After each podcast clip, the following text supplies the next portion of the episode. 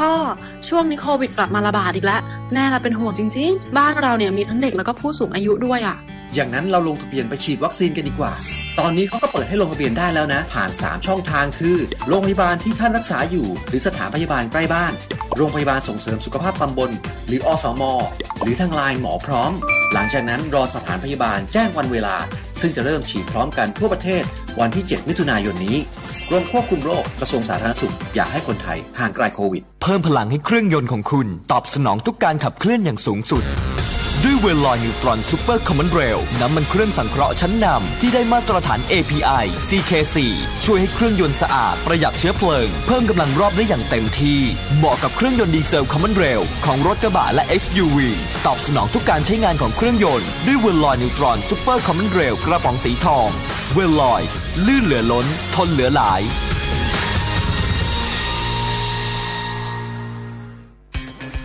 Smart Life Smart Idea คิดอย่างเท่ เปย์อย่างฉลาด ที่มิติข่าว 90.5 ทุกวันพฤหัสบ่ายโมงตรง พบกับแหม่มระวิตาและจาจายังจารุวัน แนะแหล่งกินแหล่งเที่ยว แหล่งเช็คอินแบบชิลๆเพื่อสโลไลฟ์ในวันหยุดพักผ่อน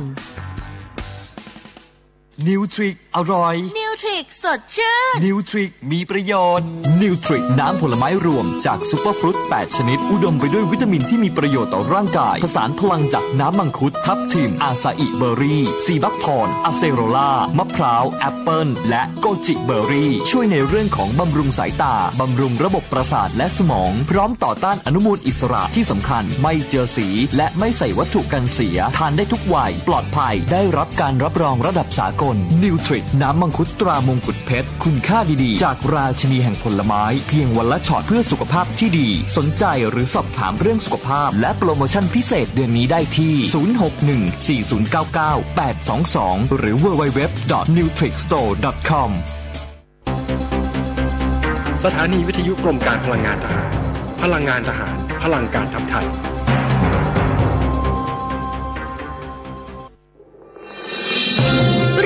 การ Insider Talk โดยธนงขันทอง สวัสดีครับ ขอต้อนรับเข้าสู่รายการ Insider Talk ครับ พบกันอีกเช่นเคยนะครับ ทุกวันจันทร์ถึงศุกร์ระหว่างเวลา7นาฬิกา30 นาที ถึงเวลา8นาฬิกาทางมิติข่าว 90.5ดำเนินรายการโดยผมธนงขันทอง และทีมงาน เช้าวันนี้วันพระศัสบดีที่ 10 มิถุนายนปี 2564 นะครับ เราจะมาคุยกันเรื่อง บิตคอยเอลซาวาดอร์นะครับประเทศที่อยู่ในอเมริกากลางเป็นประเทศแรกนะครับ ที่ออกกฎหมายรองรับบิตคอยว่าเป็นเงินตราที่ถูกต้องตามกฎหมาย ใช้ทำธุรกรรมแลกเปลี่ยนสินค้าได้นะครับ สภาคอนเกรสของเอลซาวาดอร์มีการโหวตนะครับ ผ่านกฎหมาย บิตคอยนะครับเรียกว่าบิตคอยรอด้วยคะแนนเสียงท่วมท้นเลยทีเดียว 62 จากทั้งหมดนะครับที่ลงคะแนน 84 นะครับทำให้ร่างกฎหมายผ่าน นัดแรกไปเรียบร้อยแล้วนะครับ วาระแรกก็คงรออีกนะครับสองสามวาระก็จะเป็นกฎหมายที่สมบูรณ์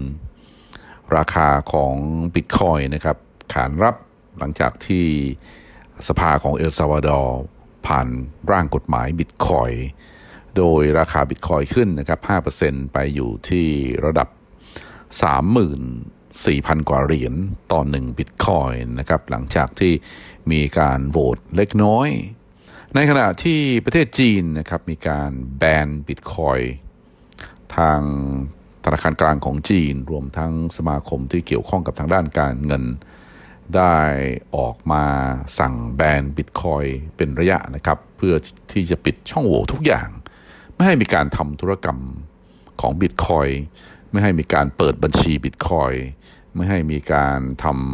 ให้บริการ custodian หรือว่าการโอนบิตคอยน์ในรูปแบบต่างๆ ทั้งหลายนะครับ เนื่องจากว่าทางการจีนมองว่าบิตคอยน์นี้อาจจะไม่มีประโยชน์อะไร ส่วนอินเดียเองก็ยังคงรีรีรอรอนะครับ ว่าจะแบนหรือไม่แบนบิตคอยน์แต่ว่าเอลซัลวาดอร์ถือว่าเป็นประเทศแรกเลยทีเดียว ที่ออกกฎหมายรับรองอย่างเป็นทางการ ประธานาธิบดี นายิบบุเคลส่งร่างกฎหมายนะครับ ไปยังสภาคอนเกรส ให้มีการโหวตนะครับโดย กฎหมายนี้นะครับระบุชัดเจนว่ามีเป้าหมายเพื่อที่จะมีกฎเกณฑ์นะครับหรือว่ามีกฎหมายรองรับบิตคอยว่าเป็นเงินตราที่ไม่มีการควบคุมนะครับหรือว่าถูกต้องตามกฎหมายทำให้สามารถที่จะมีการทำธุรกรรมได้อย่างไม่มีจำกัด ทั้งเอกชนทั้งหน่วยงานของรัฐนะครับสามารถที่จะใช้บิตคอยได้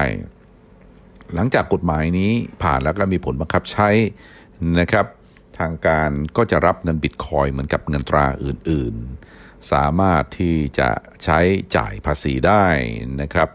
การแลกเปลี่ยนบิตคอยน์จะไม่เจอภาษีนะครับ นี่คือกฎหมายของเอลซัลวาดอร์แต่ว่าไม่แน่ใจเหมือนกันนะครับว่าทางการของเอลซัลวาดอร์ได้คิด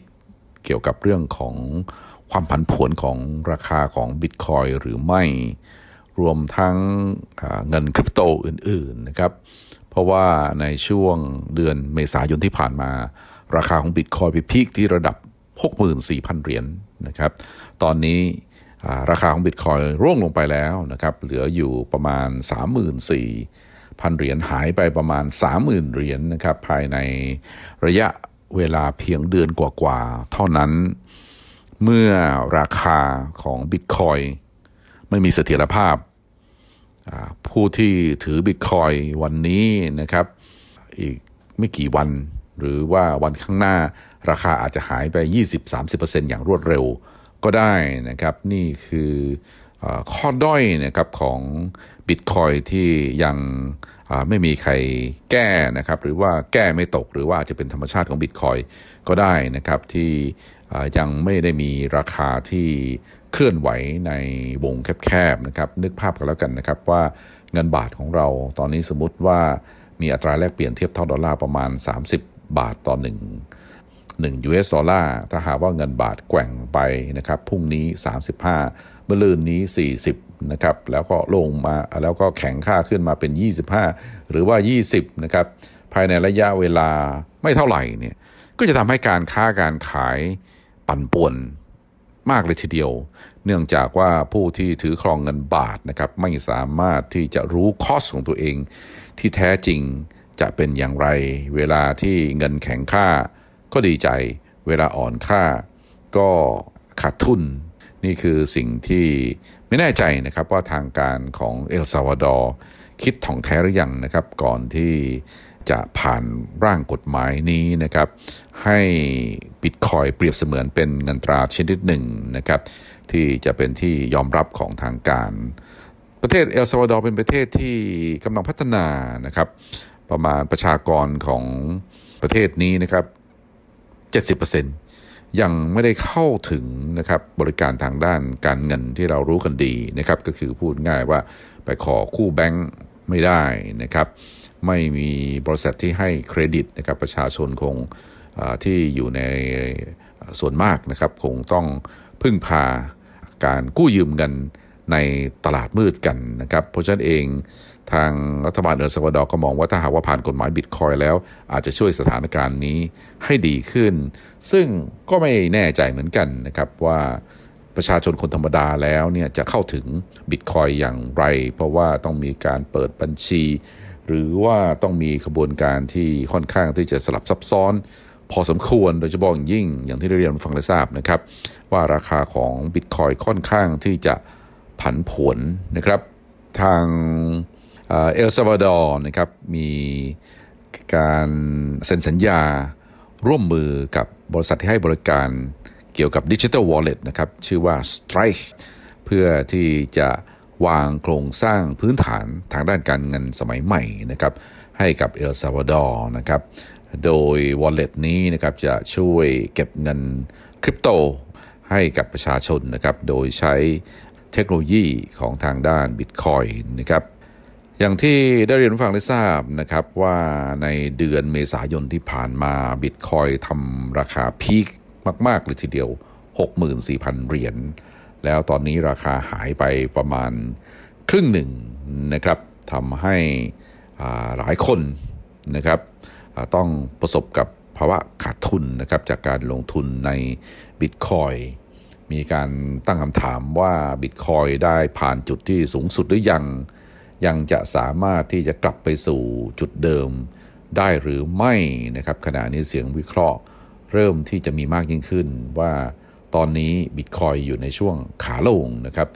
ก็จะไม่แปลกใจถ้าหากว่าบิตคอยเนี่ยราคาร่วงลงไป อยู่ระดับ 16,000 เหรียญหรือว่า 20,000 เหรียญก็มีความเป็นไปได้นะครับสำหรับราคาของบิตคอยถ้าหากว่าดู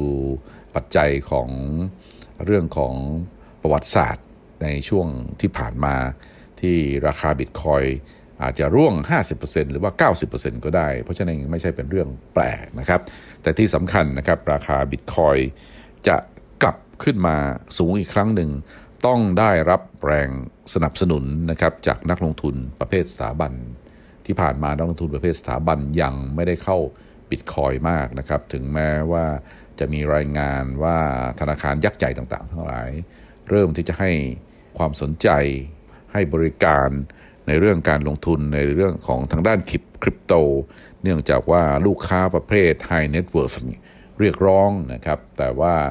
เอ่อเนื่องจากว่าราคามีความผันผวนธนาคารหรือว่านักลงทุนประเภทสถาบันจึงยังไม่กระโจนเข้าไปในบิตคอยหรือว่าเงินคริปโต อย่างเต็มตัวเลยทีเดียว ถ้าหากว่าไม่มีแรงซื้อนะครับ จากกองทุนยักษ์ใหญ่ หรือว่านักลงทุนประเภทสถาบัน ก็ยากนะครับที่บิตคอยจะทำราคาสูงขึ้น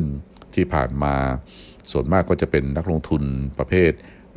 รายย่อยนะครับที่เล่นกันเอง อาจจะมีสถาบันนะครับแอบเล่น แต่ว่ายังไม่ได้มีการนิยมมากถึงขนาดนี้นะครับ คนอเมริกันนะครับตอนนี้นักลงทุนรุ่นใหม่หน้าใหม่ๆ เข้าไปเล่น หรือว่าเข้าไปลงทุนในคริปโตค่อนข้างที่จะมากเลยทีเดียว มีรายงานที่น่าสนใจนะครับว่าตอนนี้เศรษฐกิจของสหรัฐนะครับเริ่มมีการฟื้นตัว ค่อนข้างที่จะร้อนแรงนะครับ เนื่องจากว่านโยบายทางด้านการเงิน รวมทั้งนโยบายทางด้านการคลังของรัฐบาลนายโจไบเดนนะครับที่อัดฉีดเม็ดเงินเข้ามหาศาลเลยทีเดียวเข้าไปในระบบนะครับทำให้เศรษฐกิจมีการฟื้นตัว ยกตัวอย่างเช่น ในเดือนพฤษภาคมที่ผ่านมา มีการจ้างงานนะครับ5 0 0แสนประมาณ 5 0 0แสนตำแหน่งนะครับก่อนหน้านั้นเดือนเมษา1ล้านตำแหน่งขณะนี้มีอยู่ประมาณ 8 ล้านตำแหน่งนะครับที่ต้องการแรงงานแต่ปรากฏว่าคนอเมริกันนะครับตอนนี้ยังไม่ได้กลับเข้าไปสู่ในตลาดแรงงานนะครับถึงแม้ว่าจะมีงานให้ทำแต่ว่าก็ไม่ไปนะครับ สาเหตุเพราะอะไรนะครับ มีหลายสาเหตุนะครับบางคนอยู่บ้านมานานก็ ติดอยู่กับบ้านนะครับอาจจะยังคิดว่ารออีกสักพักค่อยไปทำงานก็ได้ มีบางคนก็คิดว่าเนื่องจากว่าได้รับเงินอุดหนุน เงินเยียวยาจากทางด้านรัฐบาลแล้ว เรื่องอะไรจะไปทำงานนะครับ เพราะว่าได้เงินก็พอๆกับการไปทำงานที่ต้องใช้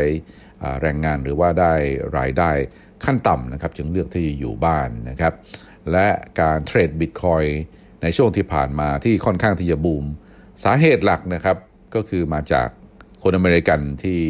อยู่กับบ้านนะครับ work from home หรือไม่ก็ไม่มีงานทำนะครับอยู่กับบ้านแล้วก็ได้รับเงินจากรัฐบาลเนี่ยจึงใช้เงินนั้นไปเทรดนะครับนี่ก็คือหนึ่งในสาเหตุนะครับการเทรดพวกเงินคริปโต หรือว่าเทรดหุ้น ก็จะเป็นการสร้างรายได้เสริมของคนอเมริกัน นี่คือปรเป็นปรากฏการณ์ใหม่นะครับ ทางด้านสังคมที่ไม่เคยปรากฏมาก่อน ในช่วงที่ราคาบิตคอยร่วงหนักๆนะครับที่ผ่านมาหนึ่งในบริษัทที่ได้รับผลกระทบมากที่สุดก็คือบริษัท Micro Strategy นะครับซึ่งเป็นบริษัทที่จดทะเบียนอยู่ในตลาดหุ้น NASDAQ นะครับบริษัทนี้ มีการใช้เม็ดเงินของตัวเอง เพื่อที่จะลงทุนในบิตคอยนะครับทั้งทั้งที่อยู่ในธุรกิจทางด้านพวก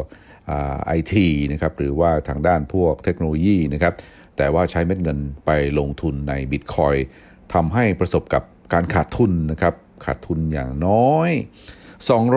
284 ล้านเหรียญนะครับโดยบุ๊กขาดทุน ในไตรมาสที่2นะครับจากการที่ถือบิตคอยค่อนข้างที่จะมากเลยทีเดียว แต่อย่างไรก็ตามนะครับทางบริษัท MicroStrategy ก็ไม่ได้หวั่นนะครับมีการเตรียมนะครับที่จะระดมทุนเพิ่มนะครับประมาณ 400 ล้านเหรียญนนะครับด้วยการออกพวกตราสารหนี้นะครับให้กับนักลงทุน ประเภทสถาบันนะครับโดยตราสารหนี้นี้จะครบกำหนดชำระเงินในปี 2028 หลังจากที่ได้เงินแล้วทางบริษัท MicroStrategy คาดว่าจะใช้เงินเข้าไปนะครับลงทุนในบิตคอยต่อไปนะครับ นี่คือนโยบายนะครับของ MicroStrategy นะครับขาดทุนแล้วไม่รู้เหมือนกันนะครับ หน้ามืดหรือเปล่านะครับ ต้องลงไปอีกนะครับ และถ้าหากว่าราคาของบิตคอยร่วงลงไปอีกนะครับจาก 34,000 ไปอยู่ที่ 20,000 หรือว่า 16,000นะครับที่ลงทุนไปอีกจะขาดทุนเพิ่มขึ้นขาดหรือว่าขาดทุนสะสมเนี่ยเพิ่มขึ้นเป็นจำนวนเท่าใดเนี่ยก็สุดแล้วแต่นะครับ มีอีกประเด็นหนึ่งที่น่าสนใจนะครับเกี่ยวกับบิตคอยเพราะว่าในช่วงที่ผ่านมาผู้ที่ลงทุนในบิตคอย เชื่อมั่นนะครับในความปลอดภัย เชื่อมั่นนะครับในการรักษาความลับของผู้ที่ถือนะครับ เนื่องจากว่ามีเทคโนโลยีที่รองรับนะครับ แต่หลังจากที่ทาง FBI มีการตามเก็บเงินนะครับ เงินค่าไถ่ที่ทางกลุ่มแฮกเกอร์ชื่อว่า DarkSide นะครับที่เข้าไปแฮกระบบคอมพิวเตอร์ ของบริษัท Colonial Pipeline นะครับซึ่งเป็นบริษัทส่งน้ำมันตามท่อนะครับทำให้ต้องปิดท่อน้ำมันนะครับการให้บริการส่งผลกระทบต่อผู้ใช้น้ำมันที่อยู่ทางรัฐตอนใต้นะครับตะวันออกเฉียงใต้ของประเทศสหรัฐอเมริกานะครับจอร์เจียเซาท์แคโรไลนานอร์ทแคโรไลนาเวอร์จิเนียนะครับต่างได้รับผลกระทบเป็นเวลาเป็นร่วมสัปดาห์เลยทีเดียว แต่หลังจากที่ทาง DarkSide นะครับเรียกค่าไถ่นะครับเป็นเงิน 75 เหรียญบิตคอยน์นะครับหรือว่าเทียบเท่ากับเงิน US ดอลลาร์ในช่วงนั้นประมาณ 5 ล้านเหรียญ ปรากฏว่าผู้บริหารของ Colonial Pipeline มีการจ่ายเงินให้กับทางด้าน Dark Side ทันทีนะครับประมาณวันเดียวนะครับจ่ายทันที โดยไม่ปรึกษาหารือ กับทางด้านหน่วยงาน FBI หรือว่าทางเจ้าหน้าที่ตำรวจ แต่ต่อมานะครับ ปรากฏว่าทาง FBI สามารถตามสืบนะครับ แกะรอยจนสามารถที่จะเอานะครับ เอาเงินบิตคอยคืนจาก wallet แห่งหนึ่งนะครับ ซึ่งอยู่ในแพลตฟอร์มของตลาดรองนะครับ ถ้าหากว่าบิตคอยสามารถที่จะรักษาความลับหรือว่าปลอดภัยได้ ทำไม FBI นะครับจึงสามารถตามแกะรอยไปเอามาได้นะครับ นี่คือเป็นคำถามที่ตอนนี้มีการถามกันมากเลยทีเดียวนะครับ แต่อย่างไรก็ตามนะครับนายอเล็กซ์ฟอนนะครับซึ่งเป็นนักวิจัยนะครับอยู่กับบริษัทชื่อว่า Galaxy Digital นะครับออกมาบอกว่า เงินที่เรียกค่าไทยนะครับบิตคอยที่รียกค่าไทยไหลไปพักนะครับอยู่บนโต๊ะที่มีการเทรดเงินบิตคอยน์ที่แพลตฟอร์มแห่งหนึ่งอยู่ที่รัฐแคลิฟอร์เนียนะครับ แล้วก็ทางแพลตฟอร์มนั้นยอมทำตามนะครับกฎหมายนะครับ หลังจากที่ทาง FBI มีการโชว์ พูดง่ายว่าหมายศาลนะครับ เพื่อที่จะขอ ไปปิดบัญชีนั้นเพื่อที่จะเอาเงินคืนนะครับก็ไม่ทราบเหมือนกันนะครับว่าทาง FBI สามารถสืบไปได้อย่างไรถึงขนาดนั้นนะครับ แล้วก็มีการตั้งคำถามเหมือนกัน DarkSide นะครับถ้าหากว่าเป็นกลุ่มอาชญากรที่อยู่ที่รัสเซียจริงทำไมจึงไม่โอนบิตคอยน์ออกนอกประเทศสหรัฐอเมริกานะครับทำไมไปเก็บอยู่ใน wallet นะครับที่อยู่ในแพลตฟอร์ม ที่อยู่ในรัฐแคลิฟอร์เนีย อันนี้ก็มีคำถามต่างๆมากมายนะครับทำให้ทางรัสเซียเองมองว่าอาจจะมีความเป็นไปได้ที่คนในนะครับเล่นกันเองนะครับมีความพยายามที่จะสร้างสถานการณ์อะไรหรือเปล่านะครับ เพราะว่าหน่วยงานของทางด้าน CIA เอง ก็มีหน่วยงานที่แฮกนะครับแล้วก็พยายามที่จะเรียนแบบแนว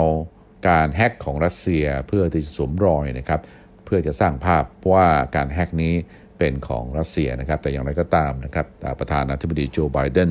ได้ออกมาปฏิเสธนะครับว่าประธานาธิบดีวลาดิเมียร์ปูติน หรือว่ารัฐบาลรัสเซียไม่ได้มีส่วนเกี่ยวข้องในการแฮกบริษัท Colonial Pipeline นะครับผู้ที่แฮกก็คือกลุ่มอาชญากรที่ฝังตัว อยู่ในรัสเซียเองนะครับ แต่อย่างไรก็ตามทางฝ่ายสหรัฐก็ไม่ได้ให้หลักฐานยืนยันเรื่องนี้แต่ประการใดหนึ่งในเหตุผลที่นักลงทุนลงทุนในเงินคริปโต หรือว่าบิตคอยนะครับ ให้เหตุผลว่าเนื่องจากว่าต้องการที่จะลงทุนในบิตคอยเพื่อที่จะประกันความเสี่ยงในเรื่องของทางด้านเงินเฟ้อนะครับนักลงทุนส่วนใหญ่เนี่ยเป็นห่วง กังวลใจนะครับกับมาตรการทางด้านการเงินที่ค่อนข้างที่จะละหลวมของธนาคารกลางของสหรัฐนะครับหรือว่าหรือว่า U.S. Federal Reserve นะครับซึ่งมีการดำเนินนโยบายดอกเบี้ยต่ำศูนย์เปอร์เซ็นต์มาตั้งแต่เดือนมีนาคมปีที่แล้วนะครับช่วงที่โควิดระบาดใหม่ๆ มาจนถึงตอนนี้นะครับเดือนมิถุนายนนะครับผ่านไปแล้วเป็นเวลาปีกว่า แต่ยังไม่มีวี่แววนะครับว่าเฟดเนี่ยจะขึ้นดอกเบี้ยอนอกจากนี้เองนโยบายของรัฐบาลของสหรัฐก็มีการออกมาตรการกระตุ้นเศรษฐกิจค่อนข้างที่จะมากเลยทีเดียว ตั้งแต่ทรัมป์มาจนถึงประธานาธิบดีไบเดนเองนะครับมีการใช้มาตรการทางด้านการคลัง หรือว่าเงินงบประมาณ ในการกระตุ้นเศรษฐกิจขนาดใหญ่เลยทีเดียวทำให้มีการเพิ่มหนี้อย่างมาก รวมทั้งมีการทำให้ค่าเงินอ่อนนะครับ เนื่องจากว่านักลงทุนไม่มั่นใจในเรื่องการใช้จ่ายที่มากเกินไปของทางรัฐบาล มีการสร้างหนี้สูงจนเกินไป ด้วยเหตุนี้เองจึงเป็นกังวลใจว่าจะก่อให้เกิดเงินเฟ้อเนื่องจากว่าปริมาณเม็ดเงินที่ไหลเข้าไปในระบบเนี่ยค่อนข้างที่จะมหาศาลนะครับ เนื่องจากว่า U.S. Federal Reserve หรือว่าธนาคารกลางของสหรัฐอเมีกาปั๊มเงินผ่านระบบ QE เข้าไปนะครับประมาณเดือนละ 1 2 0 0 0 0 ล้านเหรียญสหรัฐอเมริกา เงินเฟ้อนะครับเป้าหมายของทางด้านเฟดตั้งเอาไว้อยู่ที่ 2%แต่บางคนบอกว่าปีนี้อาจจะได้เห็น 3%นะครับแต่ถ้าถึง 3%แล้วเฟดจะทำอย่างไรนะครับหรือว่านายเจอโรมพาวเวลประธานของเฟดจะขยับขึ้นดอกเบี้ยหรือไม่ ความเห็นของเฟดยังคงมีความแตกแยกกันนะครับ โดยที่ทางเฟดเองยังสามารถที่จะยอมรับได้ ถ้าหากว่าเงินเฟอ้อนั้นสูงกว่าเป้าหมายนะครับ เนื่องจากว่ามองเรื่องนี้เป็นเรื่องของการเรื่องเงินเฟอ้อนี่เป็นเรื่องของช่วงเปลี่ยนผ่านนะครับ transitory จากปีที่แล้วนะครับที่เศรษฐกิจมีการหดตัว อย่างรุนแรง เนื่องจากมีการชัดดาวน์นะครับ เกิดการระบาดของโคโรนาไวรัส เศรษฐกิจมีการหดตัวทำให้ความต้องการอะไรต่างๆ ทั้งหลายนะครับหดตัวตามลงไปด้วย แต่พอตอนนี้เศรษฐกิจมีการฟื้นตัวก็เป็นธรรมดานะครับที่ราคาของสินค้าต่างๆ ทั้งหลาย โดยเฉพาะยิ่งราคาของหมวดโภคภัณฑ์นะครับสินค้าประเภทโภคภัณฑ์นะครับไม่ว่าจะเป็นน้ำมัน ไม่ว่าจะเป็นเหล็กนะครับทองแดงนะครับรวมทั้งรายการอื่นๆต่างก็ดาหน้าขึ้นราคากันใหญ่นะครับ อย่างที่อเมริกาสินค้าประเภทพวกวัสดุก่อสร้างราคาก็สูงขึ้นนะครับทำให้ผู้ที่จำเป็นที่จะต้องสร้างบ้านนะครับ จะเจอข้าวของราคาที่สูงขึ้นนะครับ อย่างมีนัยสำคัญเลยทีเดียว แต่เฟดเองบอกว่าไม่กังวลใจนะครับ หลังจากที่เงินเฟอ้อนี้สูงขึ้นกว่าเป้าหมาย 2%แล้ว หลังจากนั้นจะค่อยๆปรับลงมานะครับ เรื่องจากว่าช่วงนี้เป็นช่วงที่เศรษฐกิจมีเพนอัพดีมานนะครับ หรือว่าอุปสงค์นะครับที่เป็นคงค้างกันอยู่ในระบบตั้งแต่ช่วงปีที่แล้วที่มีการระบาดของโคโรนาไวรัสนะครับ เพราะฉะนั้นเองเงินเฟ้อเป็นเรื่องชั่วคราว แต่ทีนี้แม้ว่านักลงทุนนะครับที่ลงทุนในบิตคอยนะครับอย่างที่ได้เรียนได้เรียนผู้ฟังได้ทราบ บอกว่าลงทุนในบิตคอยเพื่อป้องกันความเสี่ยงจากทางด้านเงินเฟ้อนะครับแต่พอมีแนวโน้มเงินเฟ้อมาจริง แต่ปรากฏว่านะครับบิตคอยกลับราคาร่วงร่วงลงมาอย่างรุนแรงมาก ๆ เลยทีเดียวนะครับในปีเตอร์ชิฟ หนึ่งในนักลงทุนผู้ที่เชียร์หรือว่าฝ่ายอยู่ในฝ่ายที่สนับสนุนในเรื่องของทองคำนะครับ โดยเขาไม่เห็นด้วยกับนโยบายทางด้านการเงินของทางด้านสหรัฐอเมริกา และไม่เห็นด้วยกับบิตคอยนะครับเขาบอกว่าราคาของบิตคอยอาจจะลงไปต่ำอยู่ที่ระดับ 10,000เหรียญก็ได้นะครับ ถ้าเป็นเช่นนี้แล้วเนี่ยเรื่องของการลงทุนของบิตคอยดูเหมือนว่าจะเป็นเรื่องของการเก่งกำไรนะครับมากกว่าเป็นการถือครองบิตคอยเพื่อที่จะป้องกันความเสี่ยงทางด้านเงินเฟ้อนะครับ เพราะว่าถ้าว่าป้องกันเงินเฟ้อจริงนะครับทำไมราคาของบิตคอยนะครับร่วงจาก 64,000นะครับมาอยู่ที่ระดับ 34,000พันเหรียญนนะครับ ในช่วงระยะเวลาเพียงแค่เดือนกว่าๆเท่านั้นเอง เวลาราคาร่วงนักลงทุนไม่ได้มีการสนใจนะครับ ในเรื่องของ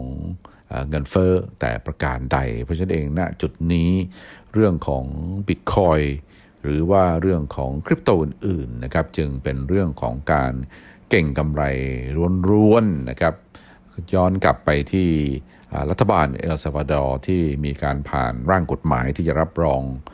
เงินบิตคอยนะครับบิตคอยลอนะครับ ก็ต้องขอตั้งคำถามอีกครั้งหนึ่งนะครับ ว่าคิดดีแล้วหรือยังนะครับ ที่จะผ่านร่างกฎหมายนี้ให้มีผลบังคับใช้อย่างจริงจังนะครับ ในเมื่อหลักเสถียรภาพ หรือว่าความผันผวนของบิตคอยยังคงมีมากทำให้นักลงทุนนะครับที่ ลงทุนหรือว่าผู้ที่ถือบิตคอยสามารถที่จะขาดทุนได้นะครับ การที่ทางรัฐบาลเอลซาวาดอร์ออกกฎหมายสนับสนุนเรื่องนี้ น่าที่จะกระทำการอย่างเร่งด่วนหรือว่ารีบเร่งเกินไปหรือเปล่านะครับ หน้าที่จะ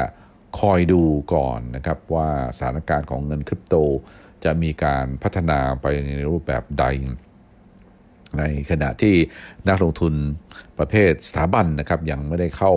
บิตคอยนะครับหรือว่าบิตคอยยังไม่ได้เป็นที่ยอมรับเป็นทางการแพร่หลายนะครับในระดับรีเทลหรือว่าในระดับผู้บริโภค ก็ยังไม่ได้มีการใช้กันอย่างแพร่หลายนะครับเรื่องของ transaction หรือว่าการทำธุรกรรมก็ยังคงไม่ไม่สะดวกนะครับไม่เหมือนกันกับการที่ใช้เงิน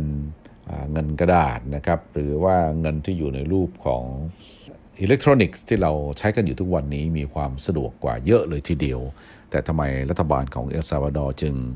รีบเร่งนะครับ รีบเร่งในช่วงจังหวะเวลาที่ราคาบิตคอยน์ร่วงลงมาหนักจริง ๆ เลยทีเดียวครับสำหรับวันนี้รายการ Insider Talk เวลาหมดลงพอดีนะครับ ท่านผู้ฟังสามารถติดตามรายการนี้ได้ทุกวัน จันทร์ถึงศุกร์เวลาเดียวกันนี้ทางมิติข่าว 90.5สำหรับวันนี้ขอลาไปก่อนสวัสดีครับ